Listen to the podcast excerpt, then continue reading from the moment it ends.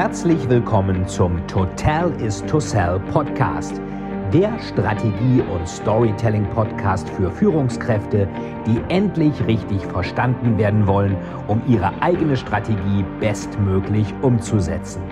Hier dreht sich alles rund um Ihre eigene Story und Strategie für Ihr persönliches Happy End. Viel Spaß!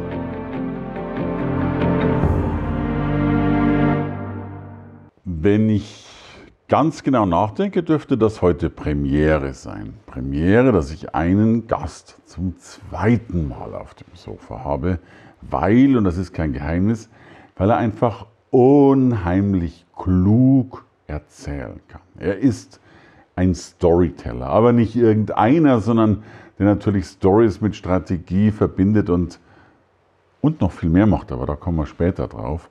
Aber für mich ist er einer der liebsten Gäste hier, weil er ein großartiger Mensch ist und weil ich so viel von ihm lernen kann. Darum freue ich mich ganz besonders, dass er wieder da ist. Herzlich willkommen, Professor Dr. Veit Etzold. Vielen Dank, lieber Hermann. Veit, schön, dass du wieder da bist. Danke für die Ehre. Ich habe gerade an deinem Kalender gemerkt, du fliegst tagtäglich, ja nicht um die Welt, aber zumindest um die deutschsprachige Welt. Äh, äh, Düsseldorf, Köln, äh, Hamburg oder Mastershausen und, Mastershausen auch. und äh, äh, München und das alles in drei Tagen. Du bist, glaube ich, schon einer der gefragtesten Experten, wenn es um, um ein, ein, ja, ein, ein Duoversum geht, nämlich äh, Strategie und Storytelling. Und beides passt doch ganz gut zusammen, glaube ich.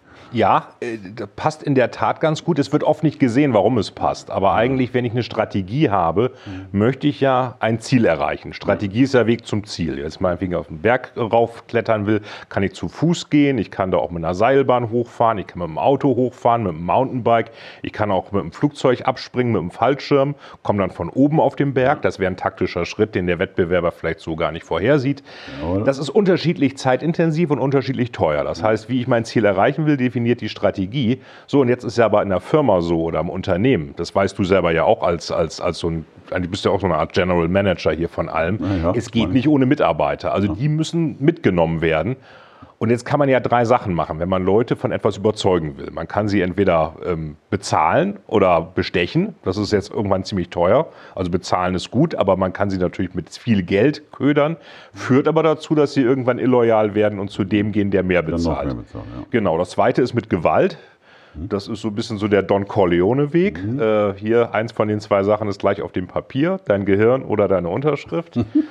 äh, auch nicht so ganz ethisch. Also ist auch der Pate Teil 1. Und da geht ja eigentlich nur noch Kommunikation. Das heißt, eine Strategie muss erklärt werden, warum müssen die Mitarbeiter das denn eigentlich machen? Warum lohnt sich das? Und da brauche ich eine gute Story, denn ich muss ja zeigen, was für einen Schurken in der Story besiegen wir durch die Strategie, weil natürlich die Strategie jetzt umzusetzen ähm, Gefragtes oder beziehungsweise Bewährtes in Frage zu stellen, ähm, das macht natürlich erstmal Arbeit. Das ist unangenehm. Wir Menschen wollen ja nichts Neues. Es ist ja nicht so, dass wir per se sagen, oh toll, endlich mal was Neues. Wir wollen eigentlich den alten Kaffee immer weiter behalten, solange er einigermaßen warm ist. Hm. Höchstens und, aufwärmen. Ja. Äh, genau, aufwärmen dann und dann wieder trinken und oder alten Käse neu auswickeln oder so. Und jedenfalls ähm, da muss ich das gut kommunizieren und klar zeigen, warum lohnt es sich, diese Strategie zu machen und warum bin vor allem auch ich als Führungskraft, äh, also wer die Führungskraft auch immer ist oder Manager, warum ist dieser Manager glaubwürdig, das von den Leuten zu verlangen?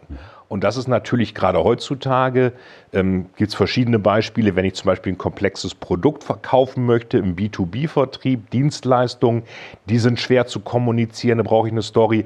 Wenn ich Change im Unternehmen kommunizieren will, digitale Transformation, und ähm, wenn ich allgemein Leute mitnehmen möchte, weil ich Sachen rüberbringen möchte, die nicht sofort greifbar sind, dann brauche ich eigentlich eine Story, um diese Strategie zu unterfüttern. Das wird vielen Unternehmen jetzt klar. Und da bin ich offenbar einer der wenigen, der dieses beides so kombiniert. Und ich würde sagen, der Einzige. Wahrscheinlich sogar der Einzige, vielleicht gerade auch was so Professional Service Dienstleistungen angeht.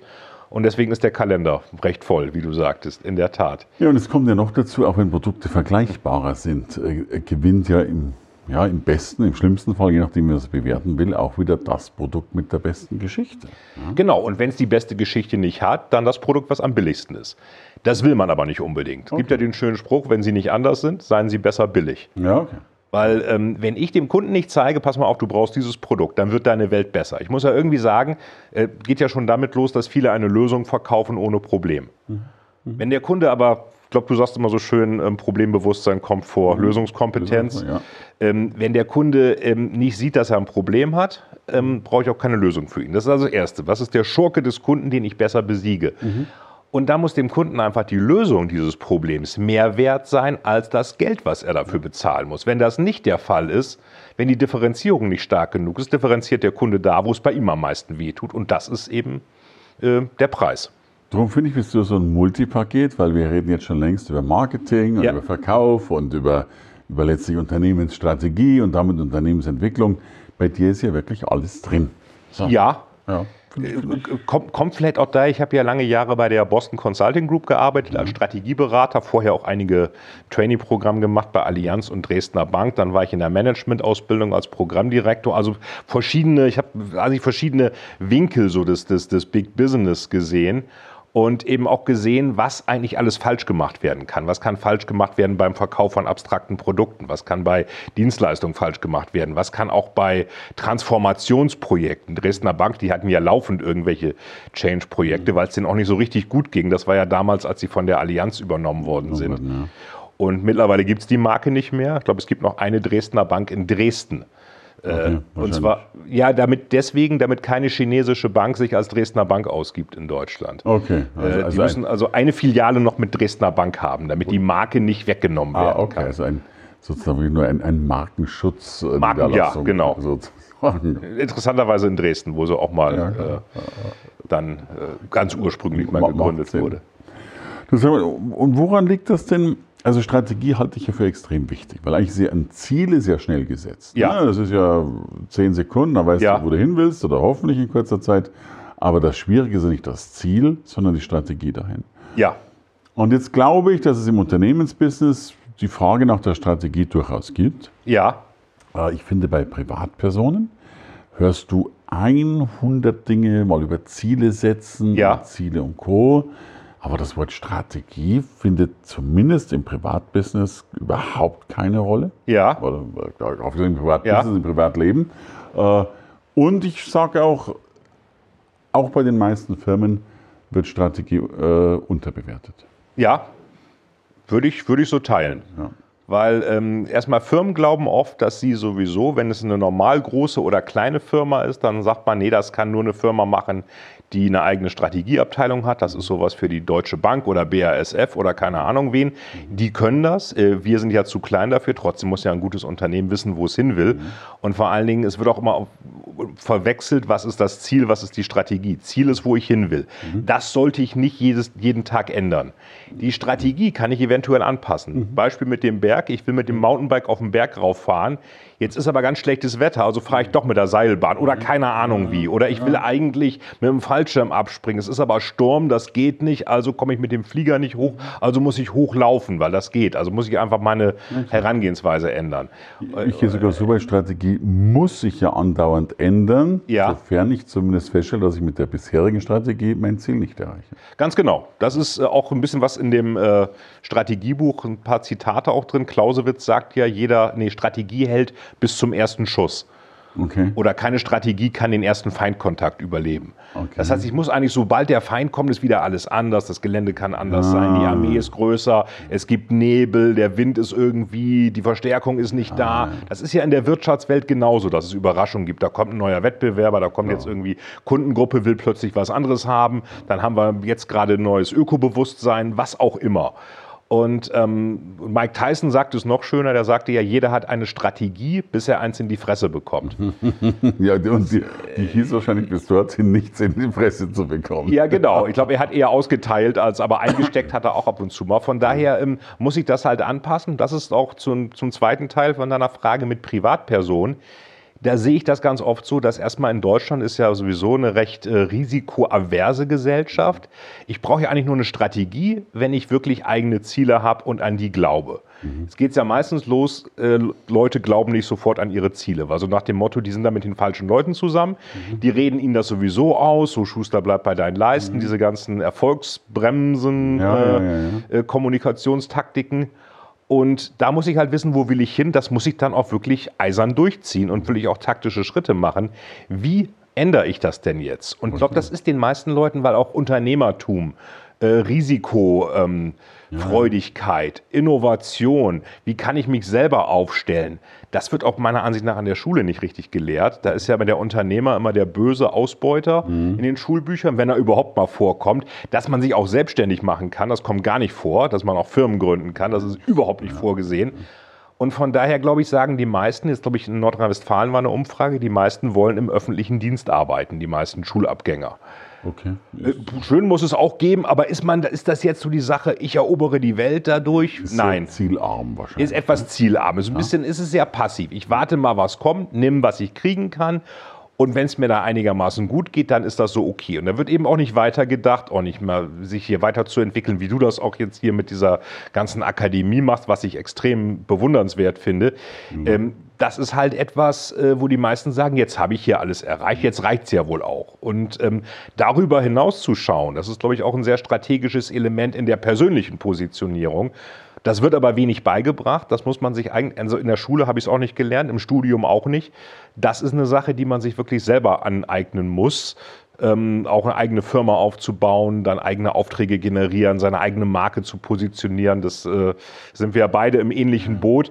Und ähm, das ist etwas, was den meisten Leuten, die da ganz normale Angestelltenjobs machen, ich meine, sollen sie machen, ist ja alles schön, braucht man ja auch, äh, wo das einfach auch gar nicht erforderlich ist. Und dann wird wahrscheinlich auch gesagt, wieso, wofür brauche ich das? Ähm, Darum bist du jetzt ja Professor geworden, damit ja. das äh, noch besser an die Menschheit und Studenten äh, äh, weitergetragen Versuche ich, das freut mich auch sehr, gerade da in Baden-Württemberg, wo ich die Professur habe in Aalen. Da sind extrem viele, die auch wirklich innovativ sind, die gründen wollen, die Unternehmen gründen, Startups gründen. Das ist eigentlich ein ganz ähm, innovatives, also sehr innovatives Umfeld dort, was ich auch gut finde. Du, und da hat sich doch wirklich was verändert. Also ich finde schon, dass, also du hast vollkommen recht, Unternehmertum mhm. dramatisch und Co. Und dennoch erlebe ich die letzten zwei, drei, vier Jahre, mhm. dass Unternehmertum sexier geworden ist. Also es gibt, es gibt auch jetzt so eine Unternehmerkonferenz, also, also ja. viele junge Menschen plötzlich den Traum haben, wahrscheinlich auch aus dem digitalen Nomadentum heraus entstanden. Also ich habe das Gefühl, mehr Menschen wollen sich jetzt selbstständig machen, als das früher der Fall war. Ja, das kann durchaus sein, dass jetzt auch eine Generation kommt, die das wieder ein bisschen anders sieht. Vielleicht, ich weiß auch nicht, welche, welche Studie das jetzt war mit, mit Nordrhein-Westfalen, wie alt die waren. Mhm. Ich glaube, dass ich würde sogar sagen, beides ist richtig, weil sich beides, äh, ich will jetzt nicht sagen radikalisiert, aber die, die das langweilig wollen, die wollen es noch langweiliger als früher und die anderen sagen jetzt erst recht. Jetzt erst recht, ja. Schönes und ich, Bild, ja. ich glaube jetzt auch klar, Startups gibt es auch noch eine Menge, ist ja viel Risikokapital auch da, was investiert wird. Also wir haben schon eine Art Gründerboom, aber ich glaube, wir haben eine Polarisierung. Die einen mhm. können sich es gar nicht vorstellen und die anderen sagen jetzt äh, Augen zu und durch oder Augen auf und durch, ja, vielleicht ja, noch besser. Ja, ich glaube, ich glaube auch, dass das natürlich immer noch ein Riesenfeld gibt, die sich noch nie vorstellen haben können und auch immer noch nicht vorstellen ja. können. Aber dann sagen wir es andersrum, das ist, glaube ich, das Feld derer, die jetzt doch mal drüber nachdenken, sich durchaus erschließt. Ja. Das ist schon mal schön. Würde ich. Ja, du hast ein schönes Buch geschrieben über Strategie. Was da, ich meine, du hast jetzt schon viel erzählt, was darf ich noch alles lernen, wenn ich dieses Buch lese? Ich glaube, die Verbindung Strategie und Kommunikation der Strategie, okay. das ist somit das Wichtigste in diesem Buch. Also es reicht ja eben nicht nur zu sagen, da und da wollen wir hin, sondern ich muss es eben auch den relevanten, wie man so schön neudeutsch sagt, Stakeholdern erzählen. Okay. Und da muss ich halt auch wissen, wie ticken die eigentlich wie stehen die dem Wandel denn gegenüber? Und das wird oft, ist oft eine Sache, die nicht äh, irgendwie beachtet wird. Man hat da irgendwie nach Schema F irgendeine Präsentation, die wird allen gezeigt, die ist regional die gleiche, die ist von der Hierarchie die gleiche, die ist vom Inhalt, vom Sentiment der Stakeholder die gleiche und wundert sich dann, dass das irgendwie nicht ankommt. Ich hatte mal so eine Matrix da gemacht, wie man verschiedene Stakeholder positionieren kann. Es mhm. gibt dann die mit wenig Macht und viel Macht und mhm. die, die jetzt dem Projekt negativ oder positiv gegenüberstehen. Mhm. Und dann sind meinetwegen die mit wenig Macht und negativ sind so die Kleffer. Okay. Die finden alles doof, aber die sind auch nicht gefährlich. Ja, genau. Ja. Und dann gibt es natürlich, das ist wieder ein bisschen kritischer, die mit viel Macht mhm. und negativ, mhm. das sind die Apparatschicks. Okay. Die wollen den Status quo behalten. Ja. Die muss man eigentlich mit einer guten Story auf seine Seite bekommen, weil wenn die außen vor bleiben, dann blockieren die natürlich den ganzen Ja, Wandel. genau. Und dann gibt es äh, noch die, mit, äh, die das toll finden, aber wenig Macht haben. Das sind so die Frühstücksdirektoren. Okay. Die sind so in der un unteren rechten Ecke. Die tun immer so, als ob sie alles toll finden, aber eigentlich können sie nichts für einen umsetzen. Dann die Schutzengel sind die, die sozusagen das Projekt gut finden und auch viel Macht haben. Ziel muss eigentlich immer sein, ein Apparatschik zu einem Schutzengel zu machen. Also wäre dann sozusagen, Die das, glanzvollste Umwandlung. das wäre die glanzvollste, weil dann adoptiert er so ein bisschen. Man muss ihm das Gefühl geben, dass die Idee auch zum Teil von ihm kommt. Und das ist immer eine große Herausforderung. Oft ist es in Unternehmen so, wir kennen das, glaube ich, alle, wenn irgendwelche Change-Transformationsinitiativen sind, da wird dann irgendwie, die, haben immer so einen Namen, einen Begriff aus der Fitnessbranche oder aus der Formel 1 und eine Jahreszahl. Wie Health Check 2030, Okay. Boxenstopp 2020. Wenn man dann merkt, es ist 2020 und wir haben die Ziele nicht erreicht, dann heißt es Boxenstopp 2020 plus. Plus, oder? Ja, Ja, oder und, 25. und das wird dann auf so einer großen, schmissigen, ähm, äh, so einem Event wird das dann vorgetragen äh, und dann ist es abends noch irgendwelche Leadership-Kletterübungen im Wald, abends Rotwein schwenken und dann soll Montag umgesetzt werden. Mhm. Da ist die Frage, ja warum denn? Wie soll das denn gehen? Da weiß doch keiner, was er genau zu tun hat und wo soll die Motivation herkommen? Und vor allem der Kletterpark hilft eben auch nicht, um am Montag ein besserer Mensch zu sein oder ein besserer Das ist das Problem. Der Kletterpark hilft vielleicht, dass die Leute im Team Sachen zusammen machen. Andererseits ist es wahrscheinlich, um dieses Abstraktionsvermögen vom Kletterpark auf das Day-to-Day-Business zu kommen, ist wieder die Zeit im Kletterpark zu kurz. Und wenn man Glück hat, dann kommt noch der Bereichsleiter am Montagmorgen und stellt die Präsentation dann noch seinen Leuten vor. So nach dem Motto, so, das ist die Präsentation vom Vorstand, ich stehe da voll hinter, das müssen wir anpacken. Und die Körpersprache sagt ganz genau, dass er überhaupt nicht dahinter steht. So nach dem Motto, bin ich froh, dass ich in zwei Wochen im Ruhestand bin oder in zwei Jahren und den ganzen Mist hier nicht mehr mitmachen muss. Macht ihr das mal. Das müssen wir anpacken, spricht ja schon für sich. Ja? Müssen wir anpacken, heißt, da müsst ihr anpacken, Ja, ich ja. halte mich raus und bin ja eh nicht mehr Und so wir richtig wissen da. wollen aber nicht. Ja? Und das Problem ist ja, dass unser Gehirn das merkt. Wir merken ja, kann ich dieser Person vertrauen oder lässt die mich steinzeitlich gesehen auf der Lichtung stehen, wenn der Säbelzahntiger kommt. Und wenn ich das Gefühl habe, ich kann der Person nicht vertrauen, weil ich eben unterschwellig, so mein Angstzentrum, Amygdala, limbisches System mir sagt, nee, das ist nur Getue von dem, der steht da nicht hinter, dann versandet die ganze Sache natürlich. Von daher ist es eben mindestens genauso wichtig, die richtige Strategiekommunikation intern zu haben, wie die Strategieplanung. Sonst hat man 300 Folien von McKinsey im Schrank und kein neues Aber Projekt. so läuft es ja meistens. Ne? Ja. Dabei würde wahrscheinlich eine Story 300 Folien ersetzen können. Natürlich, weil die Leute ja auch nicht unbedingt Stories, äh, Stories schon hören wollen, aber keine Folien sehen wollen. ja. Fragen Sie mal jemanden, fragt mal jemanden, der sagt hier, äh, willst du irgendwie, wie viele Folien dürfen es denn sein? Ich meine, viele von uns lesen gerne Thriller oder gucken Netflix bis 3 Uhr morgens, irgendwie Streaming-Serien. Das macht ja keiner bei PowerPoint. Nee. Sagt ja keiner, oh, noch eine Folie, noch ein Balkendiagramm, noch ein Kuchenchart, oh, Schriftgröße 6, warum nicht Schriftgröße 4? Jetzt sehe ich gar nichts mehr. Also, es passiert ja nicht. Ehrlich. Von daher, die Leute sind eigentlich überfüttert damit. Und das größte Problem ist, dass oft in der Kommunikation dann Dinge aufgebauscht werden als was ganz Tolles, die eigentlich stinklangweilig und auch völlig veraltet sind. Und sich dann noch gewundert wird, dass das nicht funktioniert. Wobei meistens sieht man, wenn Leute langweilig kommunizieren, merken die Leute das auch selber. Also nicht nur die Zuschauer, auch diejenigen, Ja, die ja. es tun. Und das ist natürlich eine unangenehme Situation. Wir, wir, wir kennen ja alle auch Situationen, wo wir auf der Bühne mal standen und es hat gar nicht funktioniert. Das ist eine blöde Sache. Man hat noch eine halbe Stunde, ja, eine halbe Stunde vor sich.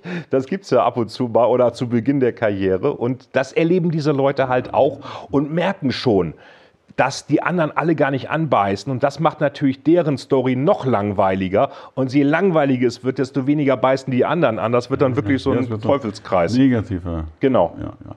ja, und es ist ja wirklich so, in dem Moment, wo du merkst, dass du schlecht bist, wirst du ja noch schlechter. ne? Genau, du ja.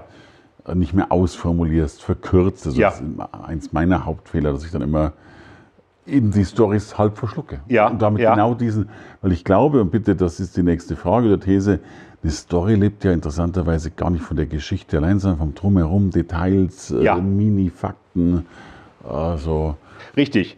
Äh, Und zwar Details nicht zu verwechseln mit äh, zu viel Details, sondern die Details, die es authentisch machen. Es gibt in dem Film Reservoir Dogs von Quentin Tarantino, ist eine tolle Szene, die ich immer an Seminaren auch zeige, weil es eigentlich ein Storytelling-Kurs ist, den er da macht. Da muss sich ein verdeckter Ermittler als Polizist in so einen Ring von Diamantenhändlern reinschmuggeln.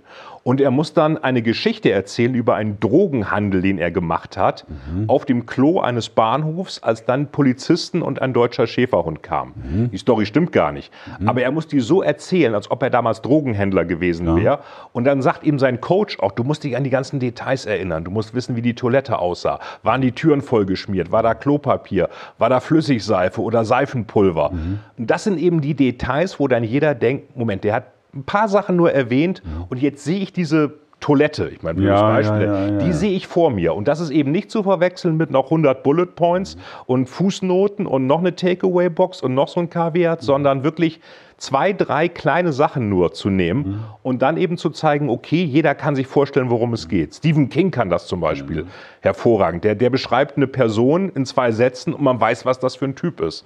Also, so Genau, und umso besser die, die, die Zuhörer das Bild haben, ja. umso glaubhafter ist er. Genau, ganz Obwohl genau. es in dem Fall gar nicht gewesen wäre.